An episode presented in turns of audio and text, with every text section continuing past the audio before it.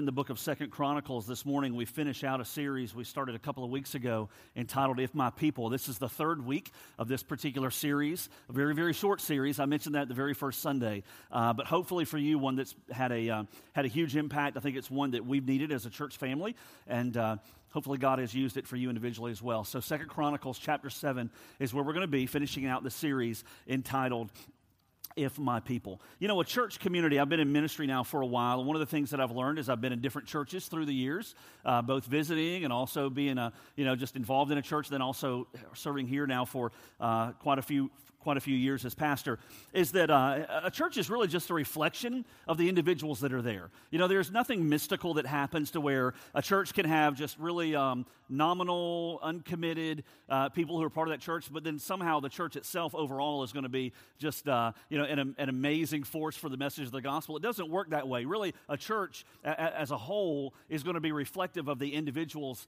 that make it a church. You know, we are just a collection of redefined people. Uh, in our first service when we had baptism, baptism, Jeremy, uh, when he baptized Riley Bach, one of the ways that he described him as a fifth grader who's given his life to Christ is that he has a new identity now. You know, he has a new identity in Christ, that his his uh, God sees him differently because of a relationship with Jesus. And for us as a church family, for all of us who've given our lives to Jesus, we are redefined people. It's like we're one big bowl full, right? We have all kind of different backgrounds, all kind of different life experiences. We work different jobs, we live different places, we have different family makeups, but we are one collection, a bowl full of people whose lives have been redefined. That's what makes the church. And so the church is not buildings, the church is not programs, the church is people. And so when we think of ourselves as a church, here, here's the thing. For we collectively as a church, our ministry is only going to be as strong or effective as we are individually. And so, if we are filled with people who are very hot in their, their relationship with God, they're very hot in regards to their heart for other people, their heart for the gospel, and if we're passionate about walking closer with God, then we as a church are going to be a reflection of that. We as a church as a whole are also going to have a heart for God. God is probably going to bless and use us. But if we are a collection of people whose hearts and lives are very nominal. We're kind of on the fringes. We don't really pursue God. We don't have a huge heart for God. We don't care much about the things of God. We care more about what relates to us and about things of the world. Then we're going to reflect that as a church. And, in the same way, if we're somewhere in the middle, you know, we're not hot, we're not cold, we're lukewarm, well, the Bible has a lot to say. God has quite an opinion about those who are believers who are very lukewarm in their faith. And so God wants us to be very close to Him. God wants us to be sold out, committed. He wants us to be yielded. He wants us to be humble. And He wants us to be His people. And so, as we look through Scripture, we find many, many instances where God deals with His people, sometimes in very bold ways, sometimes with great blessing, sometimes it's when He takes inventory of their lives and He gives them the strength to make the changes then that are needed. Whenever whenever I was uh, in high school, I played basketball. I played on our school team. I didn't play very well, but I played on our school team, and uh, they let me hang around, I guess, for a while.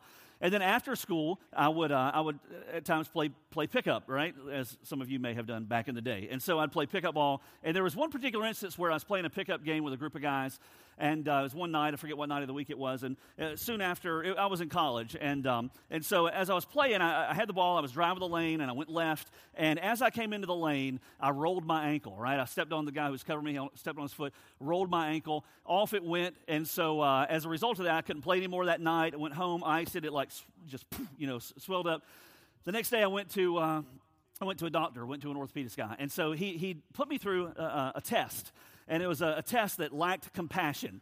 And it was a test that was very hard hearted. Dan Vakala, I'm sure, will relate to this and take great joy in this story. And so, uh, and so as I sat there on the table, the, the, uh, the guy took my ankle and he basically recreated what I had done about 12 hours before. And he torqued it, right, and twisted it and, and just very heartless. No way he could have been a Christian. And so he twisted this thing, right? And, uh, and so he twisted it. And, and, what he was doing was, I suppose, checking to see if the ligament still worked, which I could have told him very quickly none of the three did. And so after he did that little test, uh, uh, the next, uh, you know, soon after that, surgery was scheduled. So six weeks in a cast, repairing three torn ligaments on the outside of my ankle. And so I say all that to say this is that it was that very simple test that did two things. One, it revealed the issue. It revealed what had to be addressed and had to be addressed quickly. But at the same time as revealing what the issue was, it also put in action the remedy that would need to take place afterwards. And so I could have been hobbling along the rest of my life, right, with all three ligaments torn in my ankle. And anytime I'm in the backyard with the kids, say, "Hey, go along." Oh, wait, Dad can't play. You know, it'd be the rest of my life, or I could have it dealt with, exposed, and then dealt with. And, and when I think back to that story, I think about how God often works in our lives that there are many, many times where he does the hard work of the great physician, where he exposes what is out of place. He exposes what is not right. He exposes what needs to be addressed so that in that process of exposing it, which is sometimes very, very painful, we can then take the steps to remedy it so that we will be different as the days move forward. You know, when we look in the pages of Scripture, we find Old Testament, New Testament examples alike where God deals with his people. He deals with sin that we embrace. He deals with priorities that are out of place. He deals with things that are out of alignment. And he does that in ways that sometimes are not always very comfortable. But as he exposes things that are not right in our lives, he then begins the process, if we are willing to work with him, to begin to remedy those things, to heal us, and to do what only He could do in the days to come. In the book of Second Chronicles, chapter 7, really chapter 6 and 7, we find this was a period in Israel's life where they had never been better. Man, life was good. They probably all had those t shirts, right? That said, life is good. Things were going well. Militarily, they were strong as a nation. Financially, they were wealthy. They had no needs, seemingly, in the world. Uh, they had leadership that had 40 years of Saul, 40 years of David, 40 years of Solomon. Right? These were good days. They had good, solid leadership for the most part. And they were yet at the same time in a place where they were drifting away from God. In Second Chronicles chapter 6, they had just completed the temple that Solomon would oversee. Solomon would build this temple, and now God's people would have a place where they could say, This is God's house. Now, the New Testament, that would change. Not so much emphasis on temple, because you're the temple of the Holy Spirit, right? If you're a believer, if you're a follower of Christ, you become God's house. And so in the Old Testament, however, God would have a place where He would say, This is my residence. This is where my presence can be found. This is where I am. This is where you'll come and pray to me. This is where you'll come and worship me. This is where you'll come and serve me. It would be the temple. And so Solomon builds this temple uh, and, and he, he begins to lead the people then to dedicate it to the Lord. And in chapter 6, all that pretty much takes place. In chapter 7, he prays. The people acknowledge the significance of this event. But it's going to be in chapter 7 then that God is going to come and he's going to have conversation, so to speak. He's going to come and visit Solomon in the night. And he's going to give a message for Solomon. He's going to give a message for God's people, the people of Israel.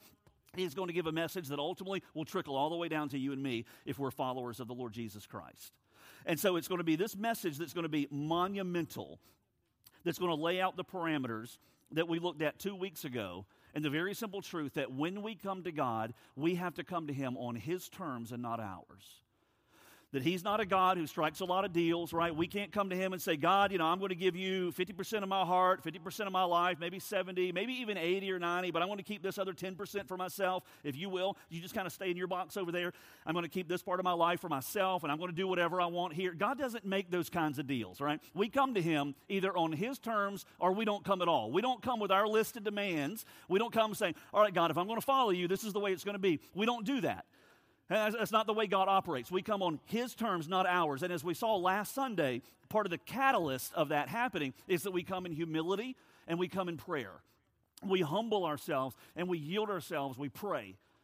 But then there are two other components to how we come to God and how we experience ultimately what I would call revival in our lives, where God begins to do work that we haven't experienced in a long time and that ultimately can bleed out into a community that desperately, desperately needs a Savior.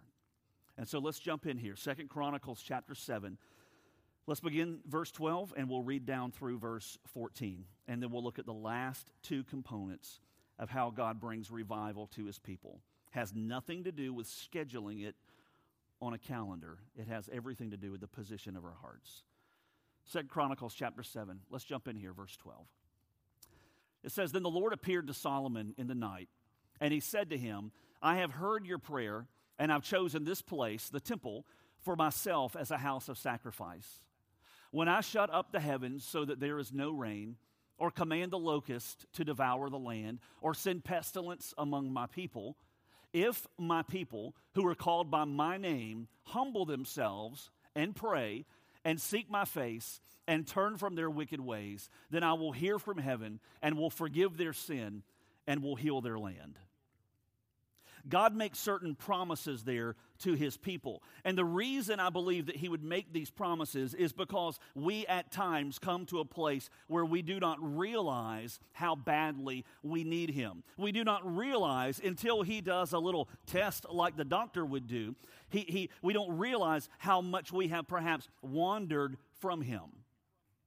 I want to give you just a quick little list that I came across before we begin to dig into this passage of Scripture to finish out this series that I hope for you will serve as somewhat of a test of your own. It'll be a, a bit of an inventory of your heart. Uh, don't try to write these down. I know some of you won't sleep well tonight if you don't write down the list that I give you. Just try, uh, say a prayer. God will help you sleep well. Don't try to write all these down. There's about 11 questions, but just listen, consider them, and let's evaluate and see how badly perhaps we need revival in our own lives. Question number one to ask yourself Am I as much in love with Jesus as I have ever been? Question number two Am I more concerned about what God thinks about my life than about what others think? Question three Do I consistently obey what I know God wants me to do? Question four Do I confess my sins by name? You know, sometimes we have a tendency, don't we, to where we, we kind of, before we go to bed at night, say, Oh, God, forgive me if I've sinned. and we know full well where we've sinned and how we've sinned and what we've done in the sight of God. We just don't want to name it because we don't want to have to admit that. Do I confess my sins by name? Number five, are my conversations and my behavior pure and above reproach? Number six, am I sensitive to the conviction and the promptings of the Holy Spirit? Number seven, does my schedule reveal that God is first in my life? Number eight, does my checkbook reveal that God is first in my life? Number nine, next to my relationship with God, is my relationship with my family my highest priority? Number 10, am I willing to sacrifice whatever is necessary to see God move in my life and church? That being time, convenience, comfort, reputation, etc. Number 11, do I pray specifically and faithfully for revival? God says, if my people, the word if is there for a reason, it's a condition that if you do this, I will do that. If my people who are called by my name, he's not speaking to the world, He's not speaking to those outside the body of Christ. He is speaking specifically to his people for us today, 2,000 years after Christ has come. We would refer to that as those who have placed their faith in Jesus. So God speaks to his people. He speaks to us collectively as part of the fellowship of Christ. He says, If my people who are called by my name will one, humble themselves, two, pray, three, seek my face, four, turn from their wicked ways. He says, I will do three things. One, I will hear their prayer. What an amazing promise that is. God says, When you hit your knees and when you pray, I'm going to hear that. And I promise you I will. I will hear your prayer. I will forgive your sins. I will wipe the slate clean. I will give you a brand new life. I'll give you a brand new start. I will keep that slate clean. Never again will I hold your sin against you. I will forgive your sin and I will heal your land. And I think part of that we can understand can trickle down to us as individuals that God will bring healing. He does not necessarily bring healing to every ailment that we have physically, obviously, because Christians die every day of physical ailments. What He promises is, is that He will heal us in the greatest area area of need, that being spiritually. He will heal us of brokenness. He will heal us of alienation. He will bring us fellowship within, with Himself as we come to Him on His terms, not on ours. It's an amazing promise that God makes. And so we've looked at the need for humility. We've looked at the need for prayer last Sunday. Today, let's look at what it means to seek His face and what it means to turn, as it says here, from our sin or from our wicked ways. Here's a takeaway that I hope you'll jot down and that I hope you'll remember. The takeaway is this that seeking and turning are often one specific motion. When we think of seeking God's face and turning from our sin, it is often one specific motion. It's not as though we say, okay, today I'm going to seek God, and then tomorrow I'm going to turn away from my sin. it, it, doesn't usually operate that way. Usually, we seek God and we turn from our sin all in one specific motion. They often, you find seeking and turning holding hands, right? They run together, they run on the, on the same track. Now, here's something to keep in mind when we think about seeking God's face, when we think about turning from our sin. Here's something we need to keep in mind when it comes to, to seeking. We only seek those things that we desire the most, right? You understand. You only seek those things that you desire the most. When I go shopping for groceries, I don't go seeking for organic Brussels sprouts, right? There's a reason that I don't seek for organic Brussels sprouts. The reason is for that is because I have absolutely zero, zip, nada, no desire for Brussels sprouts of any kind, much less the organic ones, okay? Now, if anyone could make them to where I would give them a taste, it would be my wife. However, generally speaking, Brussels sprouts aren't something that I desire. Now, I'll step on you and over you for a glazed Krispy Kreme, but Brussels sprouts of any variety, I'm not going to go chasing after those things. Why? Because I don't desire them. We only seek those things that we desire. Could we possibly then accurately say that perhaps within churches like ours, far and wide, the reason that those churches are not more characterized by a seeking after the face of God, not just his hand and what he'll give us, but after his face to know him and to walk with him and to spread him far and wide. Maybe the reason that churches are not characterized by that kind of a seeking is because we don't really, flat honestly, desire him that much. There are other pursuits that we place a higher priority on. There are other things that we would rather pursue than a deeper relationship with God that marks our lives, that marks our lives deeply. See, we only seek after the things that we desire the most. And I would say, when it comes to seeking as well, in order for us to seek and find, we often have to let go of what we currently have. You were a four year old once. Maybe you've had a four year old, or maybe you've cared for a four year old. Imagine in your mind a four year old with a toy that is their toy. And you know it's their toy because if you ask them or try to take it, they'll say, mine, right? It is marked as theirs. Now imagine for a moment that there's a little kid in their little play group that also has a toy. Now, as that four year old holds their own toy close to their chest, clutching it with their hand, they're not going to go seeking for it, right? They've already got it. No need to search for what you already have. But when they want something that they desire more, what's going to happen? Two things are going to happen all in one motion. They are going to let go of what they currently have and go after what they want more of right? It's all one motion. I want that more, so I'm going to let go of this. And in the same motion, I'm going to go after what I now desire. For a four year old, it's some other kid's toy, more than likely, right? They want more. Now, when we bring this back to this passage, here's the thing God is saying to his people, You are going to go after all kinds of things other than me. You're going to chase after false gods. There's going to be a day when you put me down further, further, further, further on your list of priorities. You're going to have all kinds of other pursuits in your life. There are going to be numerous things, God says, that are going to take my place. And there's going to be a day where you're going to experience brokenness over that because everything else will leave you bankrupt, God says, except for me. And so when you come to that place, I'm going to make you a promise that if you, as one of my people, will humble yourself, and if you will pray and you'll come back to me, and if you will seek my face, how, how do you do that? With all your heart, as we'll see in a second. And if you, as you seek me, turn from your wicked ways in one motion, if you let go what has taken my place and then seek after me the way that I tell you to, you're going to find me. And I'm going to hear you, and I'm going to forgive you, and I'm going to heal you. But you're going to have to come in one motion. You're going to have to let go of what has taken my place, what sin has come into your life. And as you let go, you're going to have to turn 180 and come to me on my terms. It's a transaction that God plays out in the lives of people every single day. And we have to decide what matters more the sin that we so often allow to take in place, or the God of the universe who created us and made us. We have to decide. It's like being in debt financially, right? If a person's in debt and they decide to seek financial freedom, we'll call it that, then they got to decide whether they're going to let go of some stuff that's kept them from being financially free, that's put them in slavery and debt.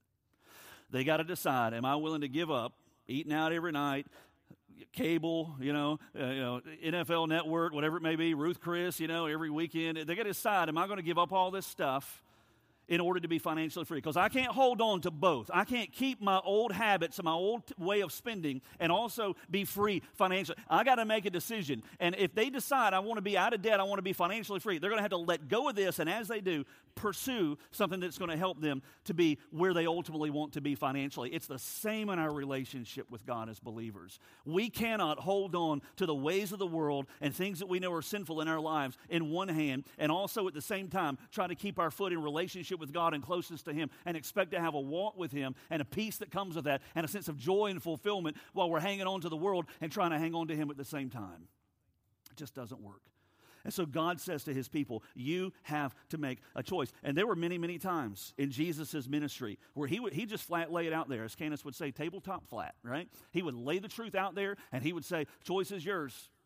I'm the Son of Man. I'm the Son of God. I've come to, uh, to, to bring life, to bring it more abundantly. People would come to him, ask him about that. He would lay it out there nice and clean and nice and plain and nice and, and, and clear, and then they would have to decide. And there were instances in the Gospels where people would hear Jesus' uh, uh, uh, conditions that if you're going to follow me, you have to take up your cross, right? You have to die to yourself daily, and you have to follow me. You have to be my disciple. And, and there would be guys, there'd be men, women who would walk away from that often in the Gospels. And Jesus would let him go. It's our choice. We have to decide. Either we're all in or we're not. Either we're hot or we're cold. There is no lukewarm. And to his people, like a master physician, there are times where God presses on areas of our lives. And he puts his finger there and it hurts because it's an area that we've taken to ourselves we don't want to give it up. And we know it's not what God desires in an attitude or a lifestyle or a part of our behavior. And it's not about being legalistic, it's about whether or not we want to live a life of purity, surrendered to the Lord Jesus. What does it look like? Look at Deuteronomy chapter 4, verse 29. You can see it on the overhead. This is what it looks like to seek after God with all of our heart, to seek his face. He says, From there the context here, the people of God in the Old Testament, they have been set free from Egyptian slavery, and uh, now they're headed into the promised land. And, um, and God says, when you get there, there are going to be times when you're going to walk away from me. He says, From there you will seek the Lord your God, and you will find him if, here's the condition, you search for him with all your heart and all your soul. Again, God is saying, I'm not a deal making God. I'm not making deals. 90%, you know, I'm not going to cut you some slack and say, that's okay. You know, I got a lot of people already that are fully committed. I'll take a few at 90%. That'll work for me. God's not going to say that. God's going to say, if you're going to follow me, you're either all in or you're not. And so it doesn't mean we don't have times of struggle. It doesn't mean that, that, that we're not human and, and that we don't have periods of time where we wrestle with God. Uh, there are times that, that that comes to every believer. I think what God is looking at here, He says there needs to be a point in our lives where we drive a stake in the sand and say, God, I am all in the best that I can. And when you deal with me, I want to be responsive to that. And I want to be your man, I want to be your woman, your boy, your girl. I want to go after your will and follow you the best I can with all my heart. And God says, when we do that, we'll find him. Look at what it says in Jeremiah 29, verse 13. We looked at this verse a few weeks ago in the context series. Uh, the, the, context of this is uh, absolute trial and brokenness for the people of God. God says, You will seek me and you'll find me. The context here is when you're in exile, when you're, when you're in the ditch. He says, You will seek me and you'll find me when you search for me with all your heart. If I were to ask a show of hands this morning and ask, How many of you came to a deeper walk with God, or you came into a walk with God for the very first time as a result of a deep, dark trial in your life? It would be, it, it would be mind boggling how many people would say, You know what? God used the, one of the darkest moments of my life to bring me to Himself because it was there when I wasn't comfortable anymore. It was there whenever I had hit bottom. It was there whenever the wheels were coming off and the walls were closing in. It was there that I ultimately decided that I'm going to be all in with this person of Jesus Christ. And I came to him with all my heart. And you know what? He was true to his word. I found him there. and he's never left me ever since. Look at what it says elsewhere. First Chronicles chapter 28, verse 9. This is David, Solomon's father. Solomon, again, would build the temple. Solomon is the one that's in the context of 2 Chronicles chapter 7. He says here, David says to him, As for you, my son Solomon, know the God of your father, serve him with a whole heart, with a willing mind. For the Lord searches all hearts, and he understands every intent of the thoughts. If you seek him, he will let you find him. But if you forsake him, he will reject you forever. You know, there can be a great debate. Do, we re- do people really have the capacity to seek after God? I mean, really, if, if, if we're dead in our trespasses and sins, do we really have the capacity to seek after God? We'll let the theologians figure that one out. All I know is in these three verses that I just looked at, God says, and he calls us to seek him. And he says that if we seek him, he's going to let us find him. It's like playing hide and seek, right? it's like playing hide and seek with your little kids. You don't, eh, you don't want to hide from, you don't want to just be hid as a parent, right? You're like a 40 year old parent and you got a six year old looking for you. You don't want to be hiding behind the boat in the backyard, you know, for like 12 hours, you know, taking joy. They never found me. No, no. After about three minutes, you, you, you kind of like slip out and let them say, oh, you found me, right? That's what you want. You want your kids to find you. God is not hiding behind some gigantic, massive wooden door in heaven saying, I hope my people never find me, right? He is not doing that. He wants you to find him. He wants you to exchange when you go searching for fulfillment in some other relationship or some kind of career or, or bending the rules ethically in some area, thinking this is going to help me to finally hit the bullseye, hit the big time. God doesn't want that. God knows that leads to a train wreck. And so He's going to bring conviction if you're a believer. And He's going to deal with that sin in our lives. He wants us to find Him. He wants us to step and to turn away from that stuff and to find our fulfillment and our life in Him. That's what He wants.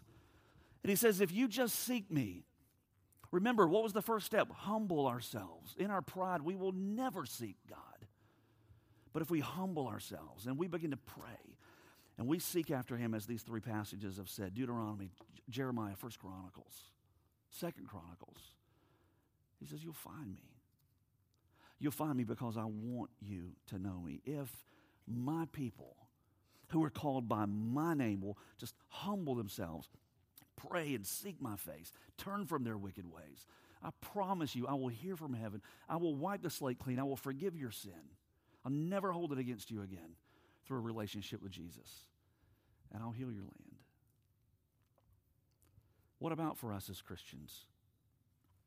Is this a matter of setting the bar so high that we can never attain it? We're always going to struggle, and there will be times where we where we fail as believers. But when the condition of our heart is right, God does an amazing thing even to those who fail. Look at what it says, 1 John 1 9 on the overhead. Another conditional word, by the way, 1 John 1 9. When we sin, when we fall as believers, if, there's that word, if we confess our sins, agree with God, admit it, God, I blew it, here's where I blew it. He is faithful and He is righteous. He is just to forgive us of our sins and to, and to cleanse us from all unrighteousness. Seeking and turning are more often than not one specific movement. We let go of what has come between us and God. And I don't know what that might be for you today. Maybe for you, you're totally confessed up. I mean, you, can't think of a sin in your life that, that, that, you haven't already admitted to God and tried to put away. And, and, I, and I hope that's the case. But maybe for some today, and I imagine in a room this size, there are, there are quite a few, that God has been wrestling with you as a Christian about some, some area of sin in your life and the decision has to be am I willing to let go of that sin and to turn from it and in the same motion begin to seek the face of God? God has thrown back the curtain. And he stepped out from behind that boat in the backyard, right? And he said, Here I am. And if you'll seek for me with all your heart, you'll find me. Probably no greater missionary in all of Scripture than the Apostle Paul. If you're not familiar with Paul, and I don't take for granted that you do, that you are familiar with him, some of you, you're brand new to reading the scripture. Paul is one you'll read of often in the New Testament. His story is captured largely in the first nine chapters of the book of Acts. It's kind of sprinkled throughout there. But in chapter 9, especially, is where we read of how Paul turned from his sin and placed his faith in Jesus. So radical was the change in Paul's life that the people that he had once persecuted for proclaiming the gospel would wonder if they could ever even trust him again because he had been so mean, wicked, and nasty to them. And yet, the change in Paul's life was radical. It was a drastic, transformational change when Paul gave his life to Christ. And God would ultimately work in Paul's life to put him on mission, taking the gospel to those who needed to hear, specifically to those who were not Jews. We read in the rest of the book of Acts from chapter 9 all the way through pretty much the life and the ministry of the Apostle Paul, right? How God used him and blessed him and spread the gospel message all over that part of the world because of his faithfulness to the gospel. And what we find is, as we read in the book of Acts, is that Paul would often get in trouble, right? Because the world didn't always want to hear that message. And so when he would be faithful to proclaim the message, there'd be times where he would be beaten. There'd be times when he would be stoned and left for dead. There'd be times when he would be thrown in prison. Well, in Acts chapter 26, this is one of those examples where he has been arrested for his faithfulness to the gospel and he has appealed ultimately to Caesar. Paul was a Roman citizen, and so when he was going through trial in this instance, he said, You know what? As a Roman citizen, I, I, I appeal to Caesar. I want to take my case to Caesar. And in those days, he would be able to do that. They just kind of dropped everything and said, Well, off to Caesar you go. And so he was in the midst of being transported to Caesar when Paul would come across a man named King Agrippa. King Agrippa would be the great grandson of Herod the Great. If you remember the Christmas stories in Matthew and Luke, chapter 1 and 2, remember Herod, right, who put out the decree about killing all the unborn children ages 2 and under? This Herod Agrippa was his great grandson. So you can imagine, probably didn't hang out at Chuck E. Cheese a whole lot, probably wasn't a guy that you wanted to spend much time with and have a great time. He was a mean, wicked, nasty person. And so here Paul is before King Agrippa, and King Agrippa just wants to hear the story. He's like, Man, I've heard about you. Tell me your story. And so Paul on his way to Caesar, tells his story of how God had changed his life through his relationship with Jesus. In the passage we're about to read, what Paul is doing here is he is telling of how God has now put him on mission to take the gospel to those who need to hear. And how he expresses it is really, really interesting in light of Second Chronicles chapter 7. Look at what it says here Acts 26. We're going to pick up kind of midway through and uh, begin in verse 16. So Paul is telling King Agrippa, he's recounting what God had said to him whenever he met Christ. He said, The Lord said to him, Get up, stand on your feet. For this purpose, the Lord says to Paul, I have appeared to you to appoint you a minister and a witness, not only to the things which you have seen, but also to the things in which I will appear to you, rescuing you from the Jewish people and from the Gentiles to whom I am sending you to open their eyes, listen, so that they may turn from darkness and in that same movement turn to light, and from the dominion of Satan to God, that they may receive what? Forgiveness of sins and an inheritance among those who have been sanctified or made holy and pure by faith in me.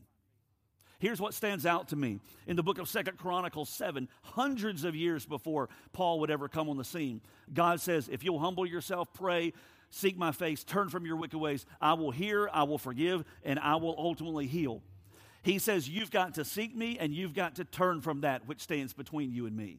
And here comes Paul hundreds of years later. And what is the message God gives him? To encourage people to turn from darkness and in that one same motion to turn to the light, to turn from the dominion, the kingdom of the enemy, Satan, and in that same motion turn to the person of the Lord Jesus Christ, where they'll find forgiveness they'll find an inheritance and where they will be made pure in the sight of God. And it's that same movement, listen, that I think God is calling people to today in the body of Christ. People that would have to say, you know what, God, my heart is not hot for you. I don't care about the things of you like I once did. I don't care about whether or not people go to heaven or hell. I don't care enough to pray about that. I don't care enough to have relationships with people to kind of help spread the message of the gospel. I don't care about those things. All I want to do is come to church, check the box, and then leave and you bless me. That's really all I care about. And God would say to that person, You are in desperate need of revival because Jesus didn't hang on a cross just for your blessing.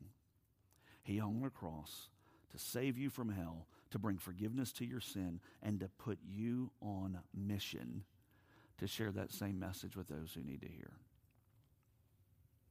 And so, where our hearts are hard, where our hearts are stone cold, where our focus is on ourselves, God says, I'll make you, I will make you a deal. That if you humble yourself, and if you pray, and if you seek me, and if you turn from your sin, I will hear, and I will forgive, and I will heal and the choice is yours. See, you have a responsibility, God says, and I have a responsibility. So this morning, taking inventory of your life, how surrendered would you say your life is? Christian, speaking to the Christians, to the Lord Jesus. How close is your walk today in light of where it was six months ago, a year ago, five years ago? And if people followed you where you are today, would they ultimately get to Him? Or would they show up somewhere else? If they followed you where your heart is in relation to God today, would they get to Him? Or would they end up on some other destination? Who knows where?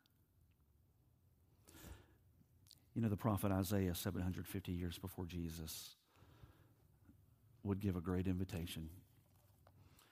And it's his invitation that we close out this message, that we close out this series. This is Isaiah chapter 55. Look at what he says. The prophet Isaiah, verses 6 and 7. He says, Seek the Lord while he may be found, call upon him while he is near.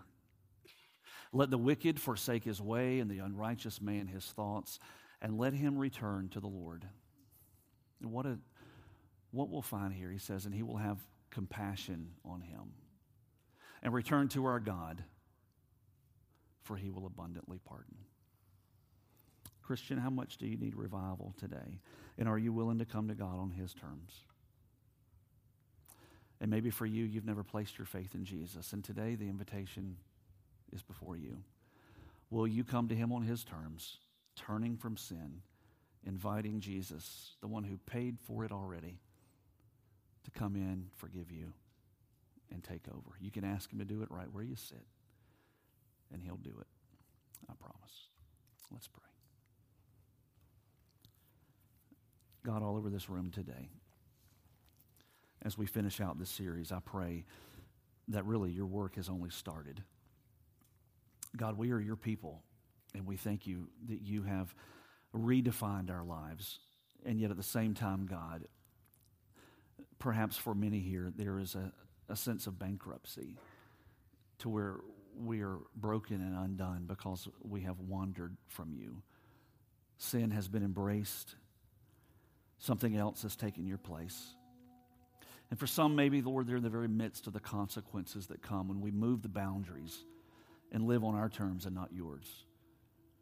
God, perhaps today there are some that it's those consequences that have come that you've begun to use to soften their heart, to draw them back. And Lord, today they've come to a place right where they sit this morning where you have so worked in their heart and their life to where they are humble. And God, they desire nothing less than to seek you and to find you. And they're at a place to where they're ready to seek you with all their heart. And no matter what that means, turning from that's not of you, they're ready and they're willing. God, for those, I pray, if they've already given their lives to Christ, that right now in this moment, they'll just have honest, gut level conversation with you in prayer. And just naming the ways they've wandered and the sin they've committed. And at the same time, whatever tears may come will be tears of joy, knowing that as you name it, you let it go because Jesus paid for it. And Lord, that as they turn from what's taken your place, they turn to you and find life, and find forgiveness and freedom and joy and hope and peace and purpose and everything else that you kind of hardwired in us to need when you made us. Lord, this world can't even come close to giving us what only you can. And so, God, today we thank you for the freedom that's coming to some as they come home to you. God, for others, they're here and maybe even here every week, but they can't remember a time in their life where they've really come to a moment and invited Jesus to forgive them and take over. Lord, maybe today can be the time where they can drive that stake in the ground and where they sit right now, they can pray, Lord Jesus, and invite you to do whatever, everything you did on the cross to apply it to their life, to their sin. Even asking you, Jesus, to forgive them and to be their Savior, their Lord, to live your life through them from this day forward. And when we do that, Lord, we receive this wonderful thing called salvation. Salvation that never ends, eternal life that starts today and extends throughout forever. And so, God, whatever work you may be doing in us, help us to have the courage and the guts to follow. Lord, it's amazing how this world sometimes sees believers and Christians as, as just wimps. But Lord, I know of no tougher person than the one who's laid down everything to follow you. And so, God, do your work in us. And as you do your part, Lord, help us to do ours and to follow with all of our heart you. Bless now this time of decision. In Jesus' name, amen.